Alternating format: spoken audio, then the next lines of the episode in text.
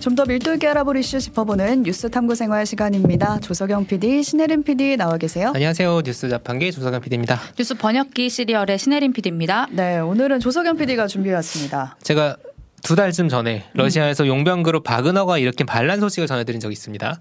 그때 이제 오늘 그 바그너의 수장이었던 프리고진이 사망했다는 뉴스가 나왔는데 네. 올 것이 속보로 왔다. 탁 떴더라고요. 네, 음, 그런 얘기도 있고 반대편선 자작극 아니냐. 맞아요. 라는 일종의 음모론이 제기되고 음. 있어서 정리를 한번 해보겠습니다. 설마 설마 했는데 이렇게 사망 소식이 딱 들려오니까 네. 믿을 수 있나라는 생각이 들긴 들죠. 하는데 프리고진이 누구였는지부터 좀 정리를 해볼 필요가 있는 것 네, 같아요. 한마디로 푸틴의 개라고도 불린 적이 있는 푸틴의 최측근이고 푸틴의 요리사라고 불린 적도 있습니다. 요리하시는 분이었어요. 그렇습니다. 자, 이 사람이 수장인 용병그룹 바그너가 우크라 전쟁 최전선에서 싸우다가 러시아군의 불만을 품고 수도로 진격을 했었죠.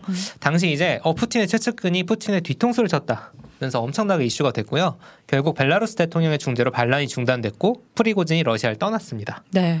람님 지금 새벽에 프리고진 사망 뉴스 듣고 잠이 깨더라고요. 이렇게 얘기 네. 나누셨는데. 어, 보시고 자셨군요. 네, 그 프리고진이 타고 있던 비행기가 추락을 해서 사망했다는 뉴스였죠. 맞아요. 맞아요. 그게 오늘 하루 종일 나왔습니다. 네. 영상으로도 저희 유튜브 레인보로 조금씩 보여드릴 텐데, 자 러시아 당국의 발표에 따르면 모스크바에서 상트 페테르부르크로 가는 제트기가 추락을 했고.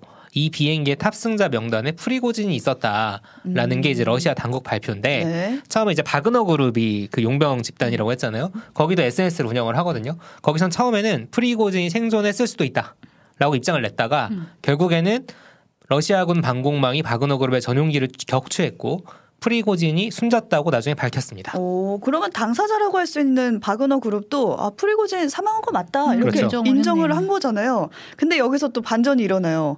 프리고진이 살아 있다 사실은 그렇죠. 이런 주장이 나오는 거예요. 그렇죠. 음모론에 절여진 뇌가 있습니다, 여러분.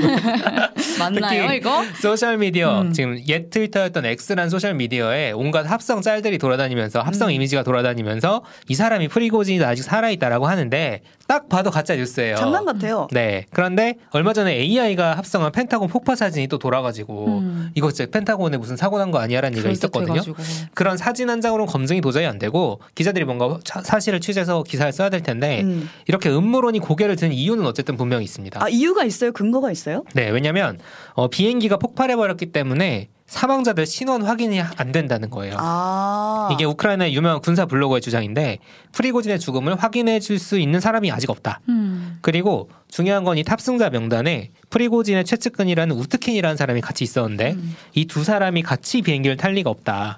겁니다. 자, 왜냐면 우리 둘이서 군사 그룹을 이끌고 있는데 둘다 한꺼번에 만약에 무슨 일이 생기면 어떻게 하느냐? 그럼 그 아. 그룹 그 조직 자체가 와야 될 거 아니에요. 음, 그러니까 한 사람한테 무슨 일이 생겨도 다른 사람은 살아야 된다. 된다. 그렇죠. 그럼 따로 움직이는군요. 따로 움직이는 거죠. 지정 생존자라는 드라마가 옛날에 있었습니다. 음. 그거는 이제 국가에서 운영한 제도인데 이게 말이 안 된다 군사 조직에라는 음. 이제 지적이고요. 그렇기 때문에 일각에선 프리고진이 푸틴으로부터 벗어나기 위해서 자작극을 꾸민 거 아니냐 허허. 음. 그런 주장이 나오는 겁니다. 솔깃해지네요. 뭔가 그럴 수도 있을 것 같아요. 음. 이게 지금 사망자 신원이 확인됐다는 뉴스가 한번 나왔다가 그또 그게 아니라는 뉴스가 나왔어요. 어. 그래가지고 그게 확인될 때까지 증명할 방법이 없고 KBS 보도였나 였- 였던 것 같은데 너무 시신이 확인할 수가 없는 상황이라는 거예요. 음, 그 정도로. 신원을 네, 왜냐하면 저렇게 높이 떨어져가지고 폭파해 버렸으니까 이러다 보니까 증명할 수 없기 때문에 음모론으로서 완벽한 구조를 가지고 있는 겁니다. 어, 그러니까 더더욱 의심이 갈 수도 있는 음. 것 같은 네. 게 프리고진이 음모론을 활용하는 사람이잖아요. 그렇죠. 네. 프리고진은 자타 공인 여론 조작의 전문가였습니다. 음. 저희가 어. 지금 유튜브 레인보우로 FBI가 프리고진을 수배한 전단지를 보여드리고 있는데 미국 대선에 여론 조작을 통해 개입을 했고 2016년에 그래서 트럼프 전 대통령이 당선되는 걸 지원했다는 혐의로 미국에서 기소가 됐습니다. 음. 그리고 본인도 인정했어요. 어. 아, 본인도 인정을 네. 했어요. 그러니까 지금 음모론이 계속 나오고 있는 건데 이 뉴스를 볼 때마다 아, 정말 살아있을까? 그렇죠. 이 지점이 진짜 궁금한 거거든요. 열심히 그리고 기사들이 나오고 있고 음. 우리는 클릭을 하고 있습니다. 그러니까요. 자, 알 수 없지만 그럴 가능성은 현실적으로 희박하다는 반박도 나옵니다. 아 살아있을 가능성 희박하다. 그렇죠. 왜냐하면 이, 이 사태가 예측이 되었다. 이미 벌어질 일이었다라는 관측인 건데 음. 저번에 저희가 이제 바그너 그룹의 러시아 반란 사태 때도 잠깐 전해드렸는데 그 당시에 프리고진과 러시아 국방부, 그러니까 러시아의 원래 군부 집단과 권력 다툼이 있었다. 그래서 벌어진 일이었다. 네. 그 바그너 그룹의 반란이 이런 분석이 있었거든요. 그러니까 이번에도 러시아 군대가 이 전투기를 격추시켰다고 했어요. 맞아요. 이것에 대해서는 지금 이론의 여지가 없습니다. 음. 그렇다 그러니까 지금 이 상황은 러시아 내 권력 투쟁이 굉장히 심각해졌다. 이걸 보여준 사건이라는 전문가 분석이 있고 제가 눈여겨본 게 하나 있는데 마이클 맥폴 전 러시아 미국 대사 그러니까 미, 미국인인데 러시아에 가 있는 대사인 음. 거죠. 러시아를 잘 아는 미국 외교관이 이렇게 썼습니다. 푸틴 대통령이 보복할 것이란 것을 프리고진만 몰랐던 것 같다. 음. 사실 우리도 알고 있었잖아요. 뭔 일이 터질 것 같다. 그러니까 푸틴 입장에서는 그 반란이 넌 내게 굴욕감을 줬어. 뭐 이런 느낌이었다는 그렇죠. 거죠. 저희 영화의 영화의 한 장면으로 그때 설명을 해드렸어요. 넌내 굴욕감을 줬어. 제가 이번에도 딱 맞는 영화의 한 장면을 가져왔습니다. I will find you and I will kill you라는 유명한 대사를 남긴 영화가 있죠. 테이큰입니다. 테이크는 한 야. 장면. 이게 정확하게 푸틴이 아마 프리고진을 그냥 두지 않을 거다라는 얘기와 함께 돌았던 음. 밈이에요. 그렇죠. 그럴 만도 한 게 자신을 치려고 한 반역자잖아요. 푸틴 입장에서 프리고지는. 그렇죠. 근데 과연 가만히 둘 것인가 이런 의문이 들고 어, 소식이 그래서 안 나와서 어. 더 궁금해졌어요. 그렇죠. 그래서 올 것이 온 것 같아요. 음. 그렇습니다. 그 얘기를 한 사람이 있습니다. 바이든 미국 대통령입니다. 음. 바이든 미국 대통령이 지금 휴가가 있거든요.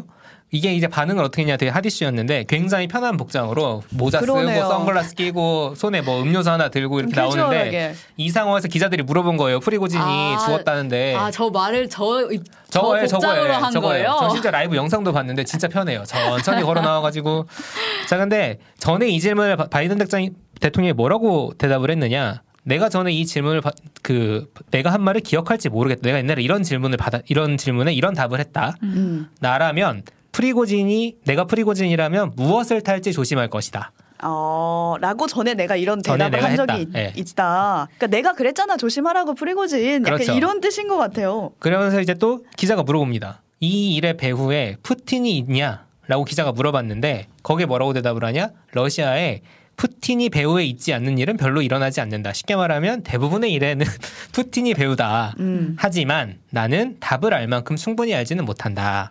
뭐예요? 뭐 그냥 푸틴이 배우가 배우인 게 아닐까라는 뉘앙스를 그냥 풍기시는 것 같아요. 이거 보면은 그냥 푸틴이 네, 배우라는 네. 얘기랑 그렇게 해석을 하죠. 그러면서 끝에 꼭 뭐 충분히 알지 못한다를 붙이네요. 그렇죠. 네. 이게 바로 정치인의 화법입니다. 자, 이렇게 여러모로 푸틴이 저지른 짓이라는 관측이 나오는 거는 이유가 있습니다. 음. 바로 과거가 있기 때문입니다. 그러니까 예전에도 푸틴에게 뭔가 반기를 들었다던가 배신한 사람이 암살을 당한다거나 이런 일이 있었나요? 그렇죠. 많이 있었습니다. 그래서 저번에 저희 프리고진 방산 그 반- 반란에 관련한 방송을 할 때 댓글에 방사능 홍차 보내나요?라고 누가 댓글을 달아주셨어요. 음. 푸틴이 프리고진에게 방사능 홍차를 보낼 거다. 자, 그 일명 방사능 홍차 사건이 뭔지 설명을 해드리겠습니다. 네. 2006년에 있었던 일인데 리트비넨코라는 전직 러시아 간첩입니다. 음. 이 사람이 이제 영국으로 망명을 했어요. 근데 그 망명 전후로도 푸틴이 여러 사람을 암살하는 등 정치 공작을 벌이고 있다. 오. 막 책을 정식으로 출판을 하면서 푸틴 정권을 비판합니다. 푸틴이 엄청 싫어했겠네요. 엄청 싫어했겠죠. 음. 이 사람이 런던에서 예전에 스파이였던 동료들과 만났다가 헤어진 뒤에 배가 너무 아파서 쓰러져서 병원에 입원을 했습니다. 그런데 그 입원한 뒤로 급속도로 병세가 악화돼서 3주 만에 사망합니다. 지금 사진 띄워드리고 있는데 네. 굉장히 아파 보이네요. 굉장히 아파 네. 보이죠. 이 사람이 근데 죽은 원인이 뭐냐? 폴로늄 210이라는 방사성 물질이었습니다. 이걸 어떻게 마셨다는 거예요? 방사선 물질을? 그렇죠. 저는 심지어 플루토늄도 아니고 폴로늄은 어디서 폴로늄. 들어보지도 못한 방사능 그러니까. 물질인데 이게 자연 상태에 사람이 피폭될 만큼 존재할 수가 없다고 해요. 그러다 보니까 독살당한 거 아니냐 라는 추정이 나옵니다. 음.